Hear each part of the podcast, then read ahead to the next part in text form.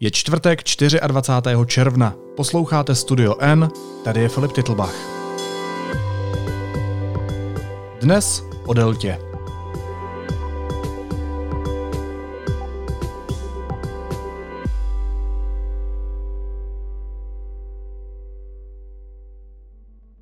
Varianta viru SARS-CoV-2, která se označuje Delta, se poprvé objevila v Indii. Dneska je její výskyt potvrzen ve víc než 70 zemích světa, včetně Česka. V několika z nich už prokazatelně převládá. V jiných možná taky, ale neví se to jistě, protože k rozlišení variant jsou zapotřebí složitější testy než k samotnému stanovení přítomnosti viru. Hostem studia N je vědecký redaktor deníku N Petr Koupský. Vítej Petře, ahoj. Ahoj Filipe.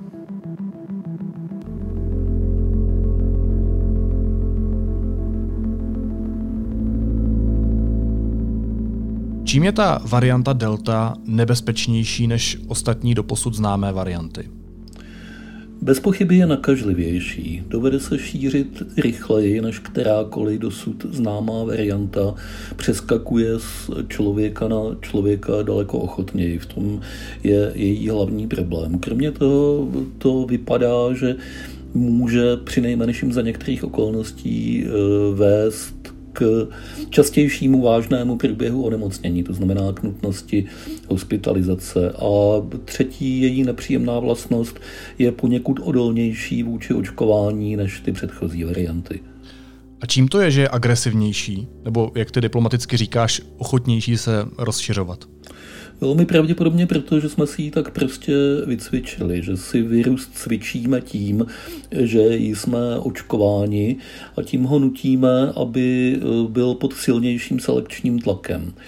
Eh, varianty viru, které nejsou úspěšné, tak eh, velmi rychle vymizí z populace viru a ty, které zůstanou, tak ty si dovedou poradit lépe s těmi hostiteli, které mají v tuhle chvíli k dispozici, což jsou dílem úplně neočkovaní lidé, dílem částečně očkovaní, ti jsou z hlediska viru obzvlášť zajímavý jako trénovací prostor, protože tam eh, se vytřídí ty varianty, které si s tím očkováním dovedou trochu poradit. No a potom lidé úplně očkovaní, kteří taky nejsou nikdy stoprocentně chráněni, protože takhle bohužel žádné očkování nefunguje. Napadá delta mladší lidi nebo mladé lidi ve větší míře než ty ostatní mutace? Delta je ze všeho nejvíc proskoumaná v tuhle chvíli ve Velké Británii.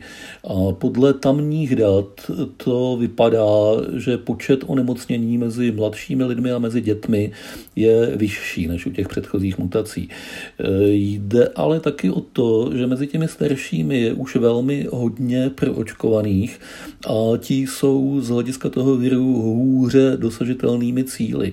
Čili není tak docela jisté, jestli ten efekt více více onemocnění mezi mladšími je dán tím, eh, že starší jsou očkovaní, anebo tím, že mladší jsou skutečně vůči této variantě náchylnější. Statisticky to zatím nejde zcela spolehlivě vyhodnotit. Odpověď na tuhle otázku bude podle mého soudu za několik měsíců. Hmm. Jak je delta rozšířená v Česku? Protože ona už tady je. V Česku se stoprocentně ví o několika desítkách případů. Já si myslím, že jich je určitě mnohem víc, ale v Česku právě to testování na rozlišování variant, sekvenace, eh, genetické informace virů se provádí mnohem méně než eh, v některých zemích západní Evropy, například v té Velké Británii, a taky se provádí s velkým spožděním. Čili myslím si, že my vlastně vůbec nevíme, kolik tady té delty v tuhle chvíli je. A není to problém? Nebo proč se nesekvenuje víc? To je výborná otázka, ale je to otázka na ty, kteří o tom rozhodují, to znamená primárně ministerstvo zdravotnictví a vládu. Sekvenování stojí peníze, a sekvenování stojí čas laboratoří a někdo musí rozhodnout, že eh, stojí za to tomu věnovat úsilí. V tuhle chvíli je schválená strategie ministerstva zdravotnictví, že od 1. června se začne sekvenovat poněkud více, ale pořád to vypadá, že to nebude žádné závratné číslo. Přibyde totiž akreditovaných pracovišť, která mají oprávnění tuhle eh, analýzu dělat. Zatím byla vlastně vlastně jenom dvě, obě spadající pod státní zdravotní ústav. Teď jich bude víc, ale tak jako tak budeme sekvenovat málo. A to je problém, protože, jak jsem říkal, delta se šíří rychleji. Když by byly k dispozici brzo informace o tom, že se někde vyskytla, tak by bylo možné s tím místem, odkud se šíří, zacházet jako s lokálním ohniskem. Ono je jí u nás pořád ještě asi docela málo, i když víc než víme, čili eh, možná by se dala nějakým důsledným vyhledáváním a trasováním vychytat, ale jenom za předpokladu, že o ní budeme vědět. A každým dnem, kdy se sekvenuje málo, tahle naděje se vytrácí a spíš to vypadá, že se budeme potýkat s jejím plošným rozšířením.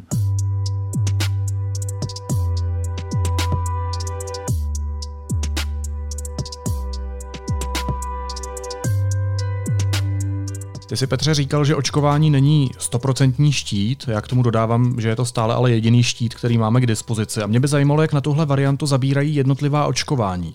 Třeba já jsem si nechal píchnout vakcínu od eh, společnosti Johnson Johnson, tak ochrání mě? Ochrání tě, ale pravděpodobně ne tak dobře, jako kdyby si nechal ptichnout eh, vakcínu od společnosti Pfizer anebo Moderna.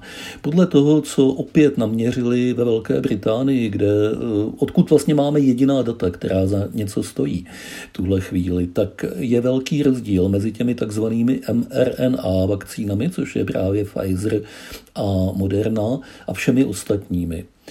Eh, je to tak, že proti eh, standardnímu koronaviru, řekněme, eh, chrání eh, ty mRNA vakcíny z více než 90%.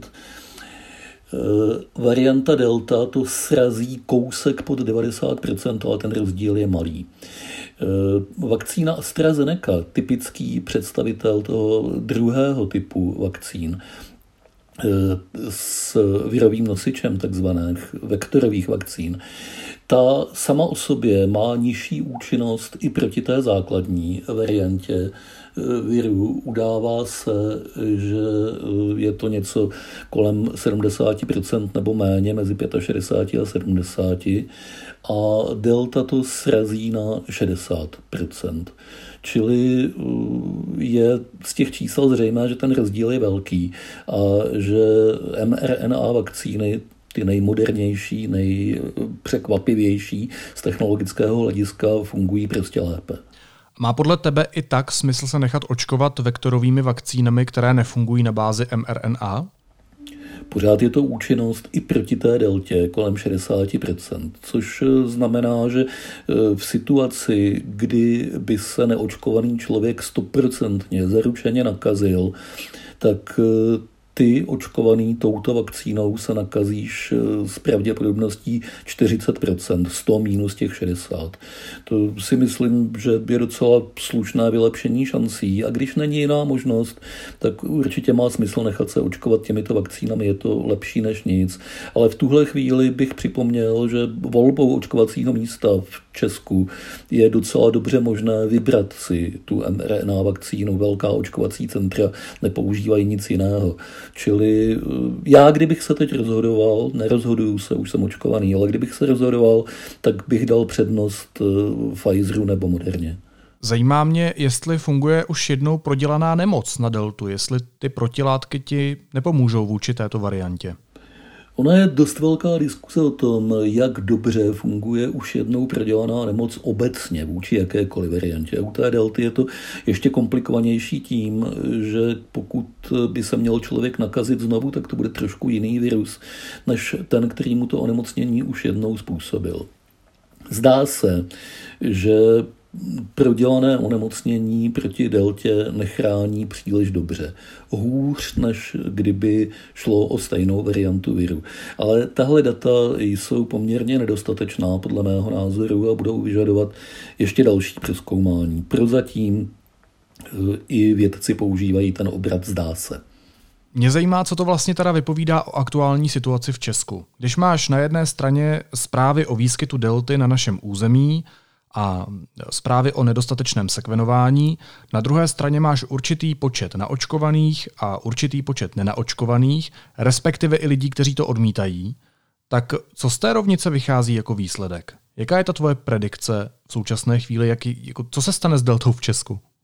Vypadá to tak, že během léta je přece jenom ten virus trochu utlumený, ať už je to tím, že mu nesvědčí teplé počasí, anebo tím, že se změnil způsob převažujících aktivit lidí. Jsme hodně venku, nepotkáváme se tolik v uzavřených místnostech. Tohle všechno je možné a v každém případě z toho vyplývá, že eh, nových nákaz je méně to velice snadno může přestat platit na podzim. Už jednou jsme si to vyzkoušeli loni na podzim a bylo to nesmírně ošklivé. Nemusím asi to nijak zvlášť rozebírat a připomínat. Já se obávám, opravdu se obávám, že pokud bude proočkovaných málo, tak se může e, celá ta podzimní vlna asi v mírnější podobě ale přece jenom se může opakovat, včetně toho, že opět budou lockdowny, budou se uzavírat obchody, zavřou se školy, prostě budeme v tom celém lítat znova v tom, čeho už všichni máme plné zuby a chceme se toho zbavit a země si to skoro nemůže dovolit. Má už teď obrovské potíže. Čili já vidím jedinou správnou možnost v tom, že se bude očkovat co nejvíce a co nejrychleji. To, čeho jsme se ještě vůbec nedotkli, to je účinnost částečného očkování. Ta je výrazně menší než úplného, přičemž to, co nazývám úplným, to jsou dva týdny po druhé dávce. To se netýká tebe, ty máš vakcínu Johnson, tam to jsou dva týdny po první a jediné dávce. Ale u všech těch ostatních, kde se dávají dvě injekce, tak to jsou dva týdny po druhé dávce. Odstup mezi těmi dávkami dneska standardní je 6 týdnů, čili eh, a to jsou dva měsíce od té první injekce do dosažení úplné účinnosti vakcíny. To je hodně. Kdo máme přelom června a července, eh, kdo se dá očkovat teď, tak eh, dosáhne té úplné účinnosti na konci srpna, čili bezmála už na Prahu podzimu. Dejte se očkovat co nejrychleji, jak to je nejde, říkám eh, všem, kdo jsou ochotni to poslouchat.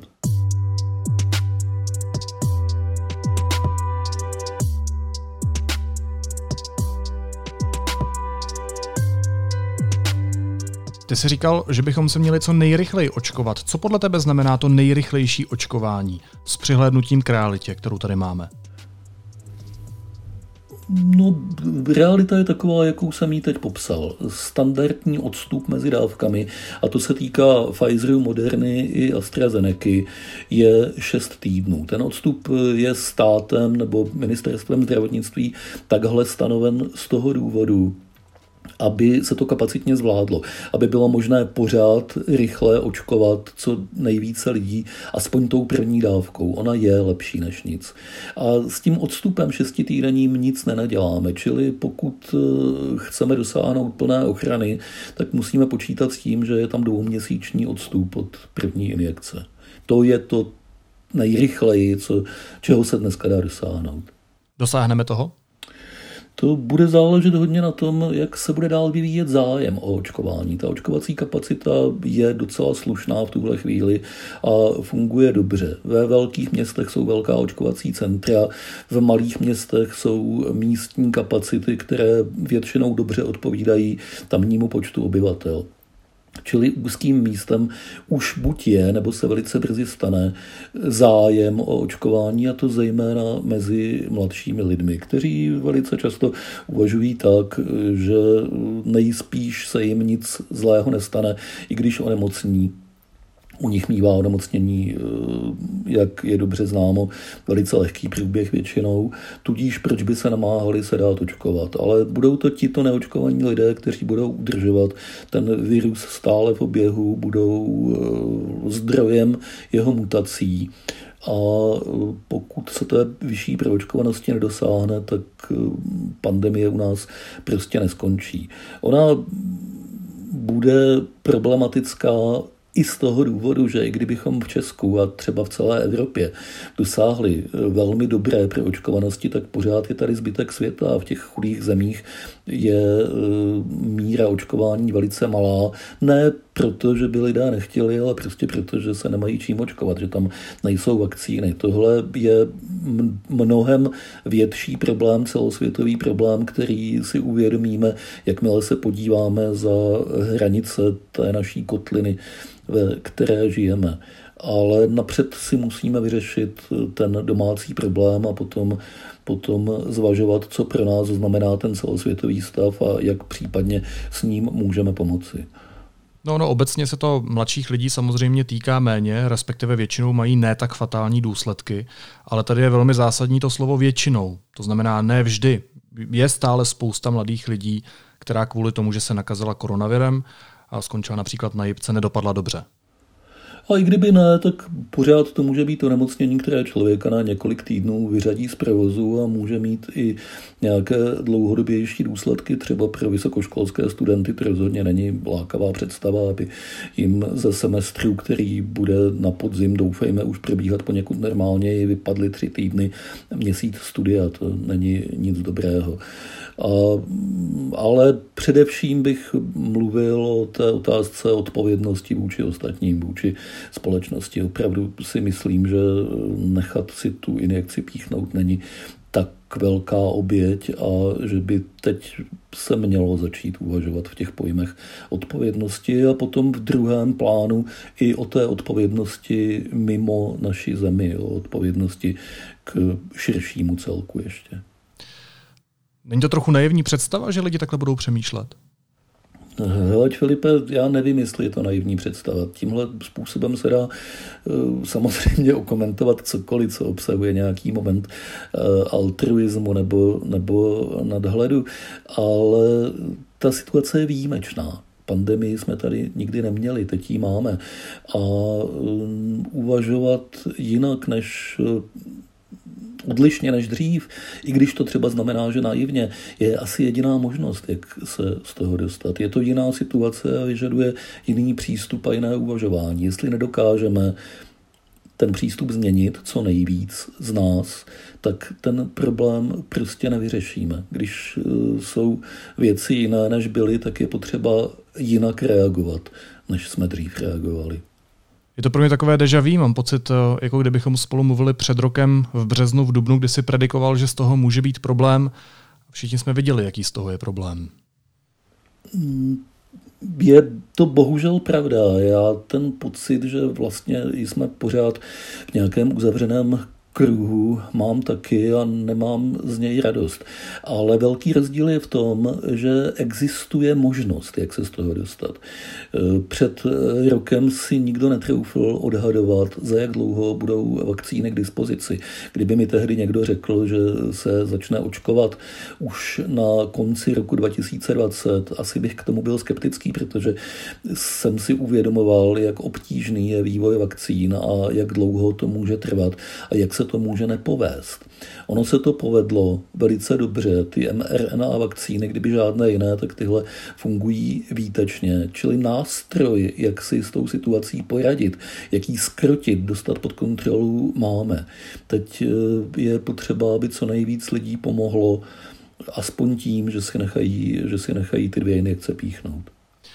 Ještě pár otázkami zpátky k té deltě, Petře. Pokud se nepletu, tak dřív se jednotlivým variantám viru dával přívlastek země, kde se objevily, to znamená třeba britská mutace, indická mutace. Tak proč najednou řecké písmeno delta? A co je alfa a beta a gamma?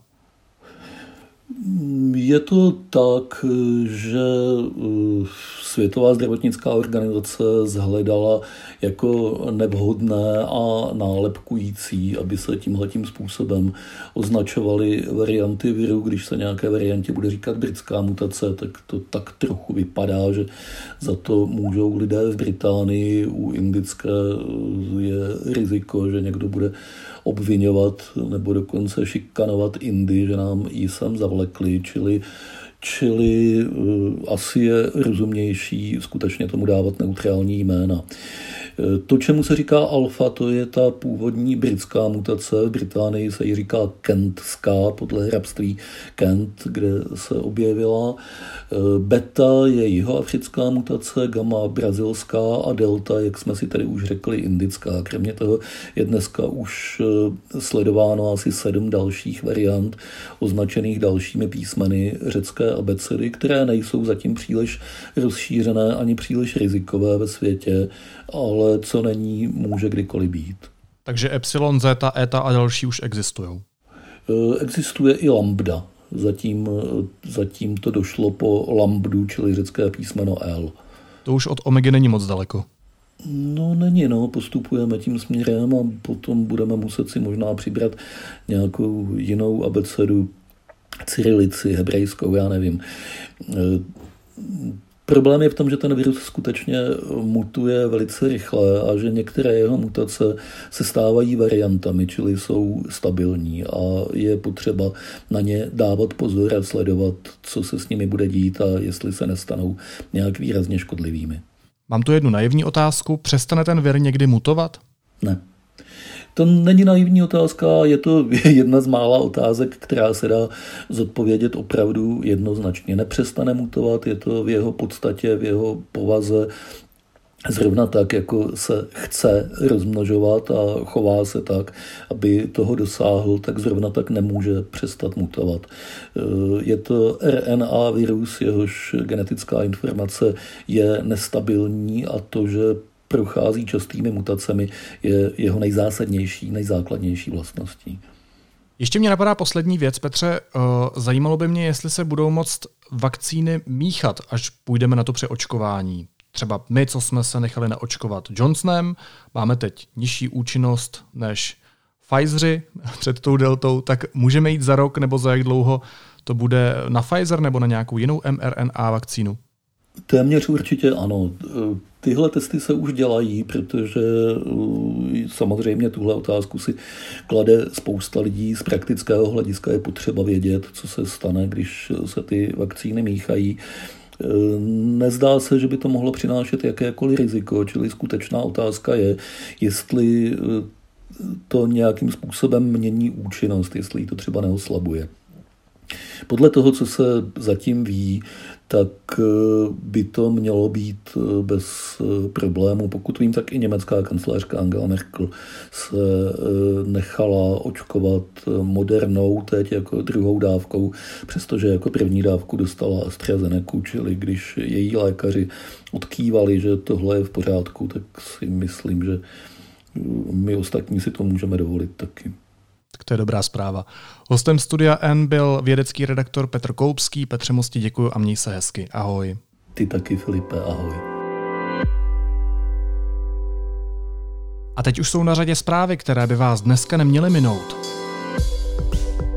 17 lídrů států Evropské unie, včetně německé kancléřky Merklové a francouzského prezidenta Macrona, podepsalo dopis proti diskriminaci práv LGBTQ lidí a o nutnosti dodržování lidských práv jako základních hodnot Evropské unie. Dokument vznikl kvůli diskriminačnímu zákonu, který schválil maďarský parlament. Český premiér Babiš mezi signatáři zatím není. Na dnešním samitu v Bruselu si to prý chce nechat nejprve vysvětlit a pak se rozhodne. Generální inspekce bezpečnostních sborů nespatřuje v jednání policistů při sobotním zákroku v Teplicích trestný čin, nebude proto vůči nim zahajovat úkony trestního řízení. Před běloruským soudem dnes stojí skupina mužů, které Lukašenkův režim považuje za své úhlavní nepřátelé. Největší pozornost se soustředí na tři vůdčí osobnosti – Sjarheje Cichanouského, Mikalaje Statkeviče a Igara Losika. Automobilka Škoda Auto podle informací od odborářů příští týden zcela zastaví výrobu ve svém závodu v Kvasinkách v Královéhradeckém kraji. Důvodem je nedostatek součástek, zejména čipů. A ve středu přibylo v České republice 161 potvrzených případů covidu. Je to o čtvrtinu víc než před týdnem. Reprodukční číslo stouplo na 0,9, což je nejvyšší hodnota od 15. dubna.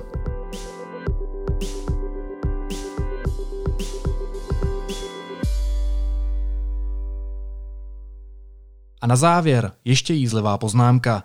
Ministr průmyslu, obchodu a dopravy Karel Havlíček přijel na tiskovou konferenci o skvělé budoucnosti dálnice D1 pozdě, protože... Chvíle napětí. Ano, protože na ní jel po dálnici D1. Naslyšenou zítra.